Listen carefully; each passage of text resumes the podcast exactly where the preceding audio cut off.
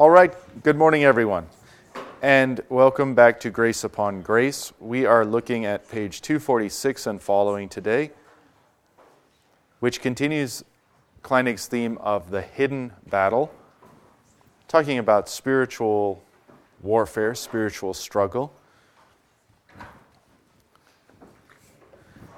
And Kleinig has been, uh, we're in the middle of this section called Sober Vigilance, where we have heard those, those scriptures speak about um, the importance of spiritual sobriety and spiritual vigilance. And Kleinig has given us two ideas in that respect back on page 242 and 243. Those ideas are um, the practice of self examination by way of the Ten Commandments.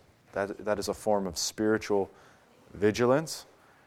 And then, second, through the voluntary practice of fasting. That's over on 243. And then over on 244, we shift gears to resistance, dealing with the enemy, good riddance.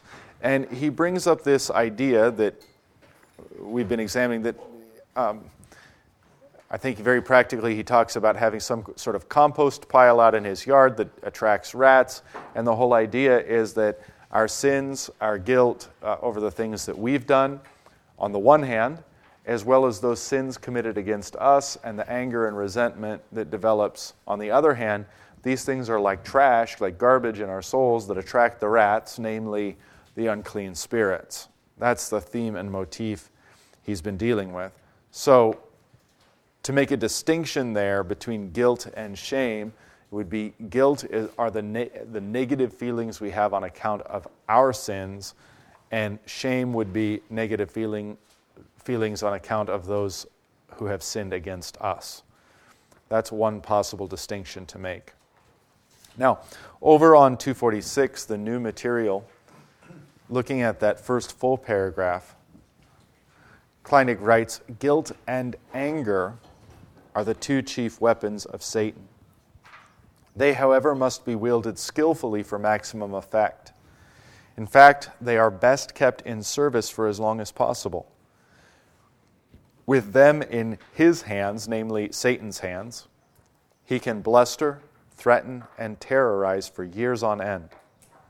The sense of guilt from wrongdoing must be sustained without identifying the actual sins that have been committed. That's key. The best approach to sustain guilt is to promote neurotic guilt that makes people feel badly about something trivial or to arouse a general pervasive sense of guilt so that people feel guilty without knowing quite why or what to do about it. So here you can see how this idea lines up with Kleinig's first suggested practice of spiritual vigilance, namely self examination. Because when you examine yourself by way of the Ten Commandments, you examine your conscience, now you are naming the sins, quantifying the sins, laying them on Jesus, being absolved of them, taking out the trash, as it were. And no longer is it this nebulous collection of garbage and guilt and this sort of woe is me uh, attitude and this woe is me feeling in your soul, but rather it's no, these are the things that I have done wrong. I have come clean. I am forgiven. The trash has been taken out. So here you can see how those two thoughts work together. And you can see the importance of identifying actual sins. Picking up where we left off, Kleinig continues similarly, focusing on the character of the offender rather than the actual offense, fosters the sense of righteous indignation. The best way to do this is to generalize and magnify the anger so that it demonizes the hated offender is, and is projected onto the whole world and God. Okay. So, in this respect, I think if we were to speak of it most concretely, it would be when someone sins against you.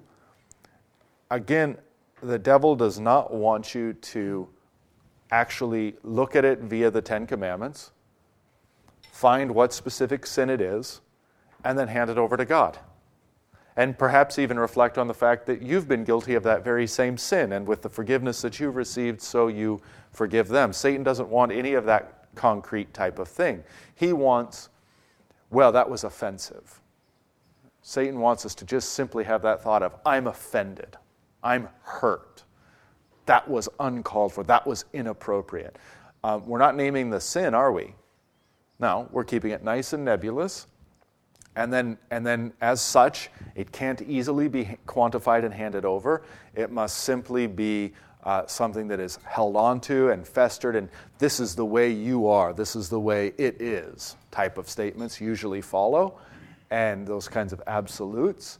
And then we, are, we find ourselves locked into a pattern of generalized anger, generalized hatred against another person or people, and Satan simply uses that to, you know, allows that to fester and expand.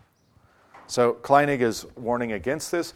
Now, ultimately, and I think this is the, to Kleinig's point in the last lines, ultimately, when this festers to the point of taking over, a person begins to perceive everything in light of this anger and bitterness and resentment, the entire world, and perhaps even God when this, when this really takes root and takes hold and takes over a person, they stop going to church or they don't want to go to church at all.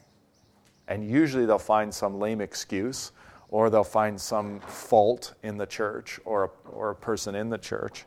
But um, that's usually one of the symptoms, and I think that that's what Kleinig is pointing out: is this, this uh, the hated or the the demonization of the hated offender is then projected onto the whole world and onto God. So that's the other side of Satan using um, neurotic guilt, this general feeling of guilt, or this, on the other hand, this general feeling of shame and offense, as opposed to specifying the sin and dealing with it. Is there a place for righteous anger in the second example? Somebody has done something that is truly wrong. Yes and you're going to forgive it, but wouldn't there be logical consequences, or it should be dealt with within the body because it was wrong? And yes, yes, forgiveness does not mean that there are no consequences, temporal consequences, right? Um, so that if if a person commits murder and is forgiven by the pastor, that forgiveness is valid, but it doesn't negate the civil penalty or the civil making right of that wrong via justice, right? And we can then from that extend out into all other circumstances and say, look, the uh, gosh, there's a horrible example of this. So.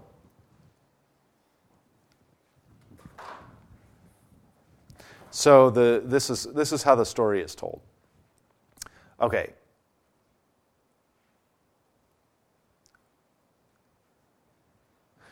So a, uh, a woman comes to the pastor, confesses that she has cheated on her husband. Uh, and the pastor says, you know, here's her confession and pronounces absolution. Your sins are forgiven. As she is leaving the, uh, you know, the confession absolution with the pastor, she says, well, what should I say to my husband? And he says, uh, and, and she says, you know, should I, should I tell him about the adultery? And the pastor responds to her, What adultery? Now, that story is told in order to try to embellish the sense of the gospel and the sense of God's forgetfulness of the sin. But what's the problem? The problem is that's a complete sin against the husband. And, and that has not been dealt with. Uh, no, and it is similarly a sin, it is pastoral malpractice to simply say, I mean, because that communicates to the woman, anytime you go commit adultery, just come back here and it's erased. And never once are you responsible to go and handle this with your husband and, and go and let him know what's going on, right? I mean, you, you've jeopardized his health, you've destroyed the marriage, uh, you've, ripped, you've ripped him to pieces, even if he doesn't know it, and he needs to begin healing. And, and so the gospel in quotes here, because it really isn't, I, am not sure it can even be called the gospel when it's, I guess it is the gospel, it's just so terribly misused. But you see, this is the, this is the world we're living in. It's not, a, it's not strictly speaking a world of legalism, it's more a world of lawlessness, and the gospel being used in service of that lawlessness. And so your point is very well taken, Janet, that the gospel doesn't mean that, there, that you don't have a responsibility to the people around you, whether that's a church or a community or family members or whomever you sinned against or whomever your sin might have affected. That's one of the, it's one of the great battles we have, not only in the Lutheran church, but in, in the whole of the church that quote unquote gets grace or gets the gospel, is there's this, there's this push to say, um, well, the gospel just erases the sin. And that's not true. I mean, it's true that God forgives it and forgets it, but it's also true that there are consequences. There are other people hurt. There are other people involved. There are other people that need to be cared for. And how, how selfish, what a perversion of the gospel um, that pastor is guilty of in that instance. So, um, that, that all being uh, an aside from, from Kleinig's point, but maybe a, a necessary one. Uh, so, back to the original question is there such a thing as righteous anger? Uh, yes. The psalm says, Be angry and do not sin. Right? Um, Christ himself exhibited righteous anger in the temple. So, anger is not inherently evil. And uh, of course, the same, the same argument that would be used to negate righteous anger, that nothing we do is righteous, would be used to negate all of the virtues which again is a reductionistic move and popular in Lutheran circles today. But what can we do other than stick to the scriptures and plain reason and argue against it?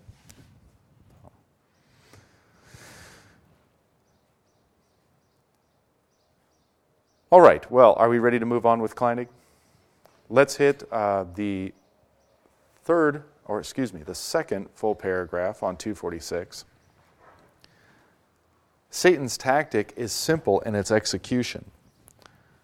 Our sins and hurts are best kept hidden away in us where they can be used surreptitiously to darken and confuse, to disorder and defile the conscience. Then, when the time is ripe, uh, when we face trouble or sickness or death, our evil secrets are brought out like a trump card and wielded against us. So Satan not only gets us to cover up and hide the dirt in our lives, he also digs it up and throws it at us. Christ deals with the impurity from our sin in two ways. On the one hand, he covers up our guilt and shame with his own righteousness and holiness, so that we can stand before God the Father and our fellow saints with a good conscience. At first, he concentrates on rebuilding our faith in God's goodness and our love for our brothers and sisters in the family of God.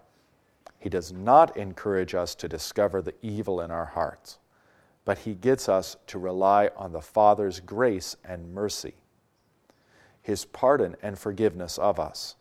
He protects us from the accusation and condemnation of our adversary, the devil. Then, when we are ready for it, he allows Satan to dig up some sin or offense so that we let him, namely Christ, deal with it and fix it up. When the time is right, God turns the weapons of the evil one against him. In this way, the devil loses another foothold in our souls. His darkness is exposed and expelled by the light. Okay? So, in the first place, uh, what Christ does to relieve the guilty conscience is he doesn't point us to the law, he doesn't point us to ourselves, but he points us to himself and to his cross.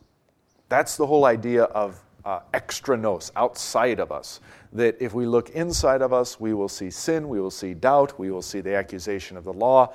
If we look outside of us to Christ, then we see that, as he says on the cross, it is finished. Not only his sin atoning death, but his perfect righteous life credited to us, and it is done and it is complete. And so, this is how Christ strengthens us in the first place. And then, as Satan attacks us with, with some sin of the past or present, then we are equipped, as it were, to be pointed to Christ outside of us. And so then Satan ends up serving Christ. That's the irony here. So Satan ends up serving Christ by every time he brings up one of our sins, we immediately confess it as true and run to our Savior Jesus for forgiveness. Uh, we, we go to the Lord's Supper confessing our sins and receive Christ's body and blood for the forgiveness of our sins. And so then God uses the, the weapons of the evil one against him. Make sense? Okay. Liz? Um, so how, Christ does this with his word or just working inside of us? Or how does he accomplish this? Yeah, I think it's, I, I mean, it's certainly through his word no doubt about it. So, I mean, obviously, his word is the external law and, and the external gospel that come to us and make us Christians and prepare us. And um, properly speaking, it's the gospel, of course. And then, um, and Satan attacks that. He attacks the word and attacks that word um, again by, I think, in, I think Kleinig's point here would be attacks it in a sort of nebulous way. If he attacks it head on, you know, we're, we're ready for that attack. So the sort of back doorway is this, is this nebulous idea of guilt or this nebulous idea of offense. And then that begins to cloud out the word, right? And so then how does, how does Christ um, clear the air? Again, it would be via his Ten Commandments and it would be through the conscious, spirit worked use of self examination by, by means of the Ten Commandments. That would be Kleinig's way of saying it. Um, that we become aware of our sin once again, then we become strengthened, then we become aware of the devil's attack, we become aware of uh, what's going on. The whole point being that you know you're sitting there and all of a sudden you know or you're going through some tough time in your life and all of a sudden Satan's digging up all this other stuff or all this stuff you hadn't even thought about or had never even experienced as guilty is suddenly on top of you too, right? And that kind of that kind of attack you're prepared, you know what to do. You recognize it as an attack. You don't recognize it as um, woe is me, I'm confused, I'm lost, I, I'm losing my faith, I, you know, I'm, I'm in a tailspin, you recognize it as, no, this is a satanic attack, and I need to go to my Lord Jesus. Whether that's to the pastor in individual confession absolution, or whether that's to the Lord's Supper, whether that's to the divine service, or whether that's just simply to pray the Lord's Prayer. Um.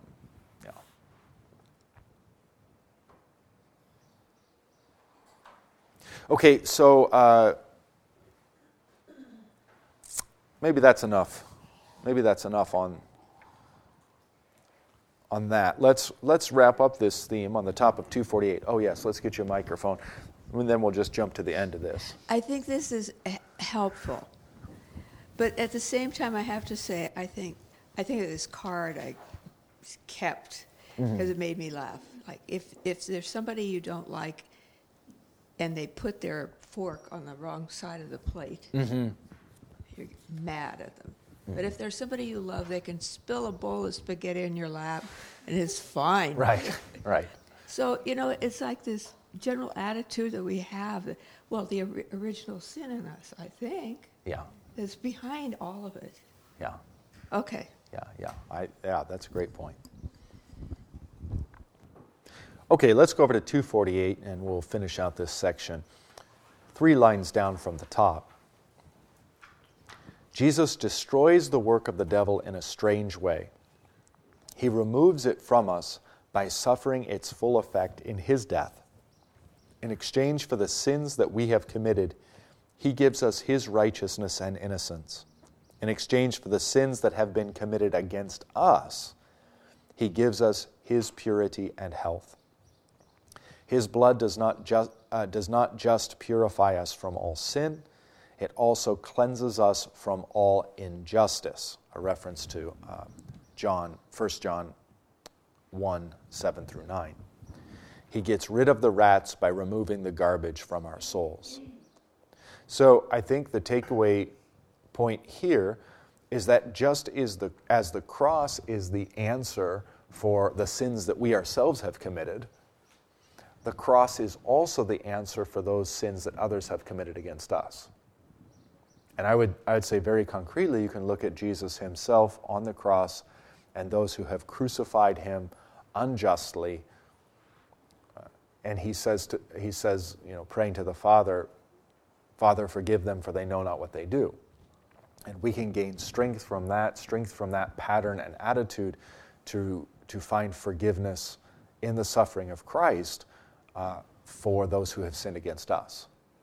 And so there's healing not only of our own souls for the sins we've committed, but there's healing for our own souls for the sins that have been committed against us. And that, that's a very important, perhaps neglected, since the first side of the coin is so emphasized. Maybe that second half of the coin uh, is underemphasized.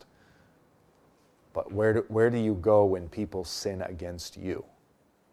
Where do you go when you're mistreated, abused, violated? And the answer is the same it's to the cross.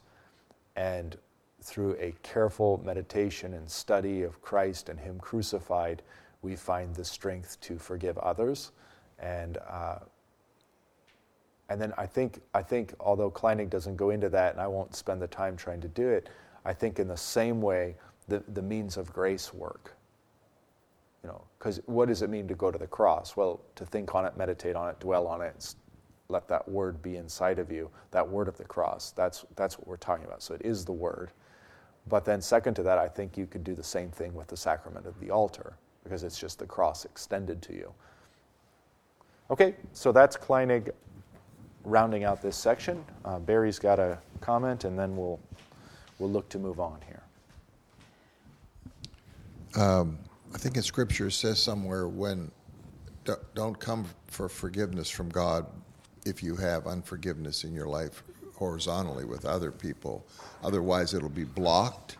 Uh, the forgiveness from God is that right? In other words, go first to receive uh, or uh, seek forgiveness and give it to another before you come to ask forgiveness could you comment on that? Is that. Uh... Yeah, there's two scriptures that speak to that off the top of my head. And one would be when you come and bring your gift to the altar, if, if you remember that your brother has something against you, uh, go first and be reconciled to your brother and then present your gift to the altar. So that means, yeah, the, the horizontal needs to be squared away. It's, it's part and parcel of the vertical. These can't be separated.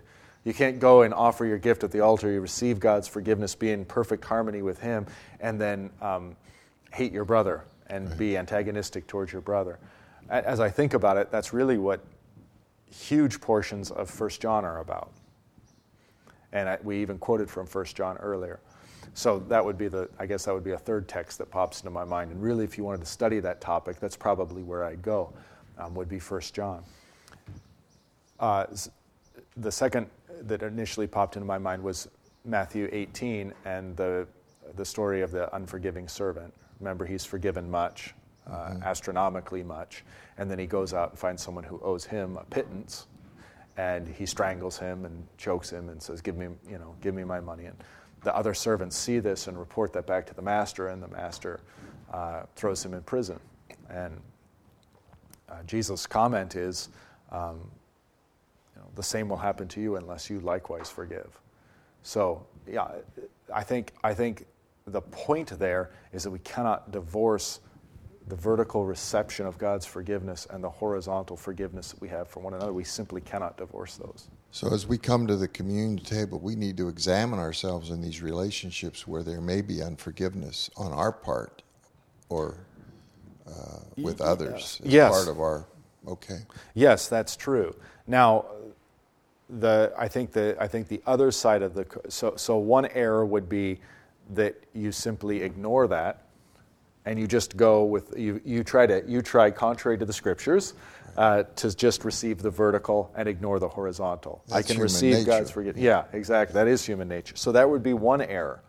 But the other error would be some sort of well i haven't forgiven them perfectly therefore I can't go to, therefore I haven't received God's forgiveness, or I can't go to the Lord's Supper. That would be the other error. And Satan would be more than happy to have you in either error, right?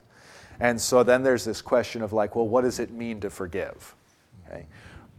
Very practically speaking, you're not going to find this in a dogmatics textbook or anything else, but very practically speaking, as a pastor, I found this question helpful. Do you want that person to be in hell? That's, that's a pretty practical question. If the answer is, uh, do you want this person to be in hell on account of what they've done to you? If the answer is no, that's, that, that, let's put it this way that's a seed of forgiveness. That's the beginning of forgiveness. We want more. We want more of that. But something's there, right? Something's there. And so it's not about, it's not about sitting here and qualifying and quantifying forgiveness, and then only when you achieve perfect forgiveness can you then go to the Lord's Supper. If that were the case, none of us could go. Uh, but it's but it's seeing rather is is the the same heart that receives God's forgiveness and is living and active is that showing itself forth in some way toward others and that's a very basic question uh, and and generally speaking um, most Christians, when you put that to them, even if they're even if they're really struggling with forgiveness, even if it takes them a good long 30 seconds to answer that question, will say no. Yeah, and that's great, perfect. We've got we yeah we've got a, we've got a seed planted, or we've got a foothold on the mountain, or whatever you want to. Yeah, we've got something. We can work with that. Yeah, Judith. I I can see how Matthew 18 applies to that, but I don't understand how 1 John 1 applies to that injustice part. It talks about forgiving sins, but um, if we say we have no sin, we deceive ourselves and the truth is not in us. Mm-hmm. If we confess our sins, He is faithful and just to forgive our sins and to cleanse us from all unrighteousness. Mm-hmm. And I don't see anything in those three verses that hits that other area. Yeah, well, so be, maybe I'm well to be clear, that's Kleinig's usage. Yes, uh, not mine. And if I and I think what Kleinig is is suggesting is in the language of uh, to cleanse us from all, cleanses us from all unrighteousness that that unrighteousness includes sins that have been committed against us. That's Kleinig's read. Now you can you can take it or not, but I, that's the way he's using it. Yeah. yeah. Okay, ready to move on to the armor of light.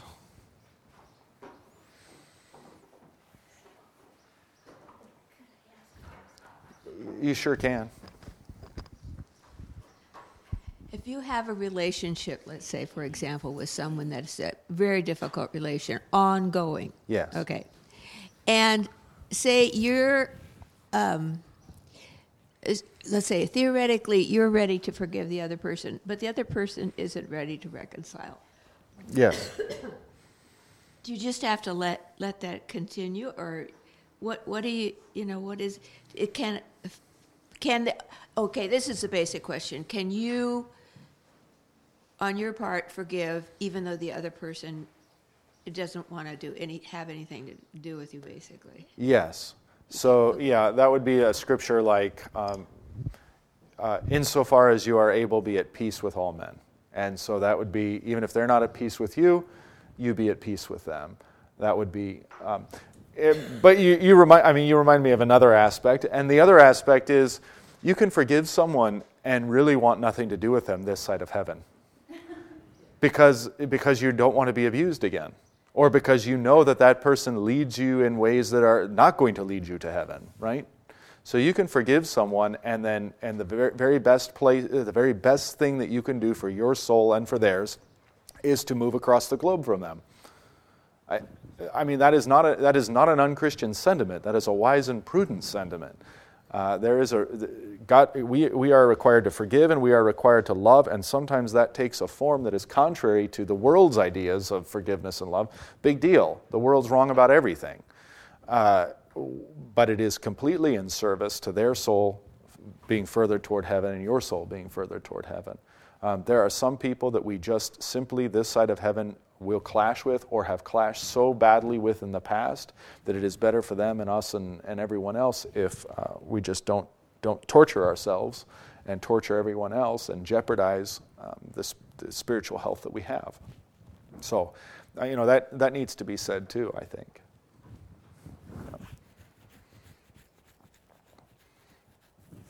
Okay, uh, the armor of light. Let's see how far we can get here with what time we have left. Let's look at the second paragraph. here's, a, here's a statement that is not likely to sell many uh, Christian books. We have all that we need for spiritual combat.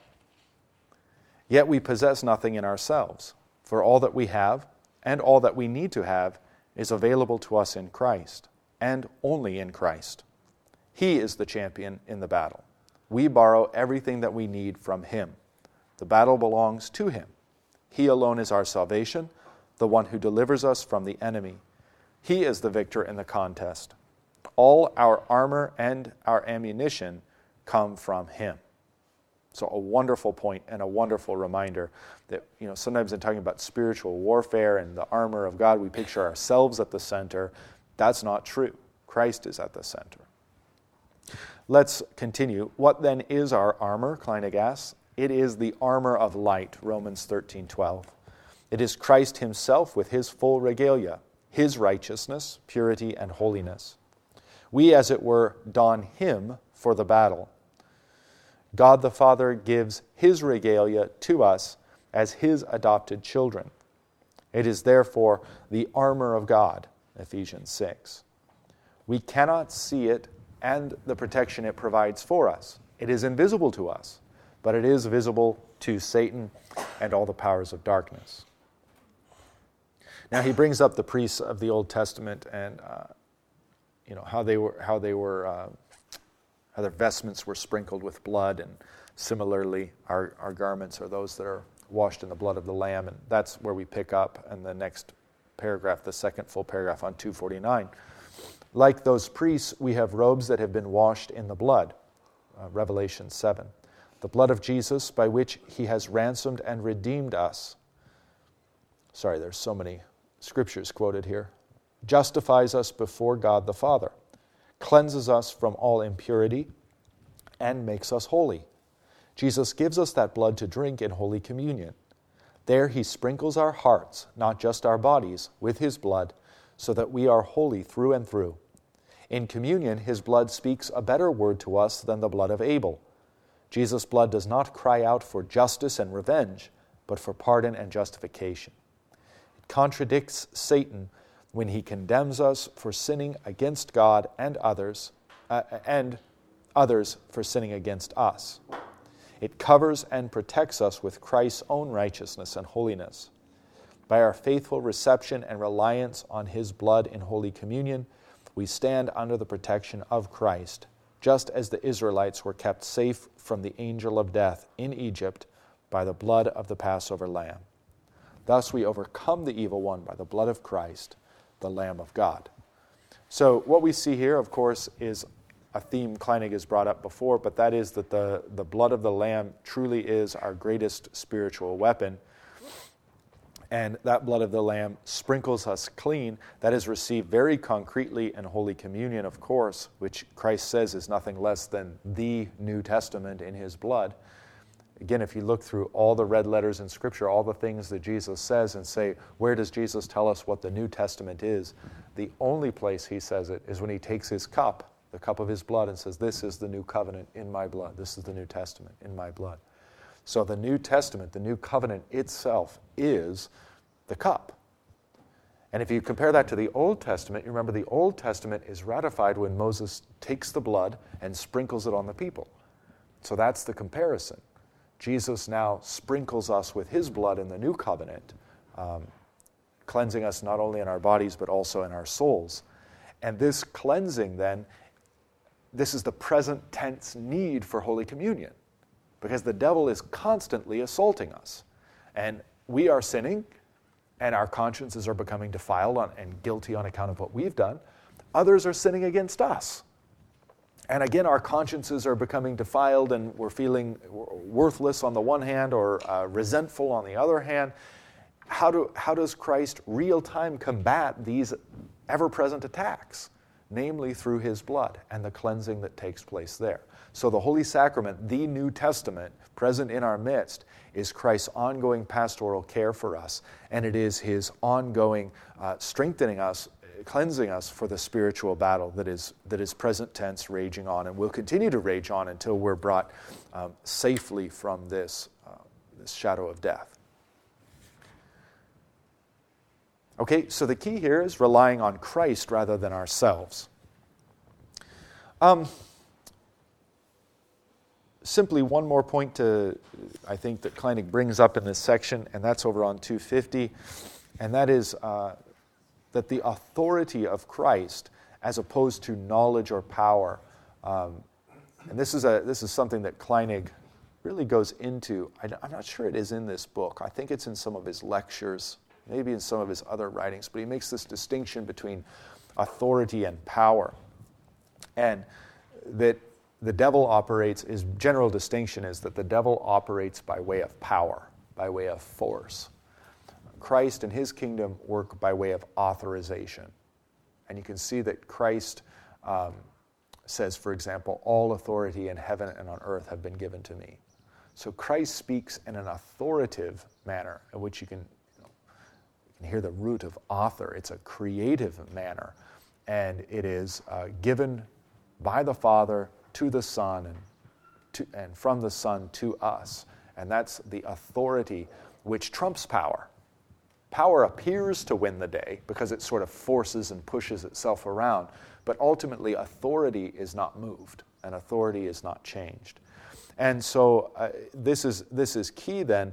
Um, you know, ver- on page 250, uh, the second full paragraph, subordination to the authority of Christ is the foundation for success in spiritual warfare.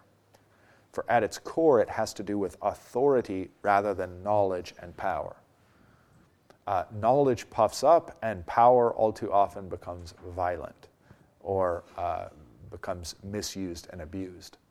Authority does not. If it's Christ's authority, we simply subordinate ourselves to his authority, speak what he has spoken.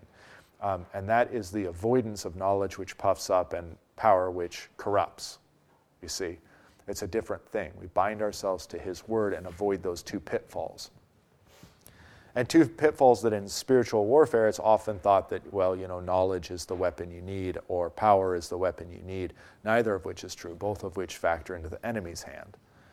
Subordinating ourselves to the authority of Christ is what we actually need. So, if that interests you, you can take a closer look at that in, in that paragraph and, and in the preceding.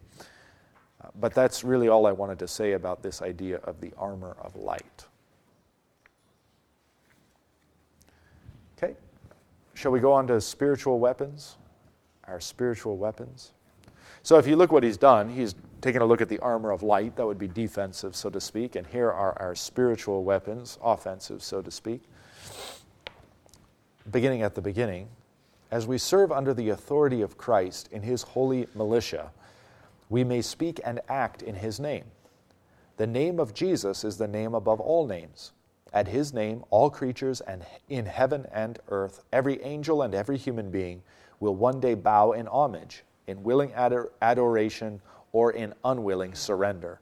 Philippians 2 9 through 11. Salvation, deliverance from darkness, is found in no other name except his. That name was given to us and placed as a seal on us when we were baptized. His name makes and keeps us holy. It is our safety and protection from the evil one. It equips us for combat. We wield his name as our weapon in the battle.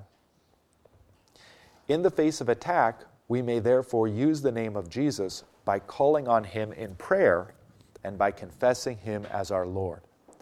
By the use of his name in rebuke and proclamation, in our confession of faith and our songs of praise, we send Satan and his cronies on their way. References to Mark 16 and Acts 16.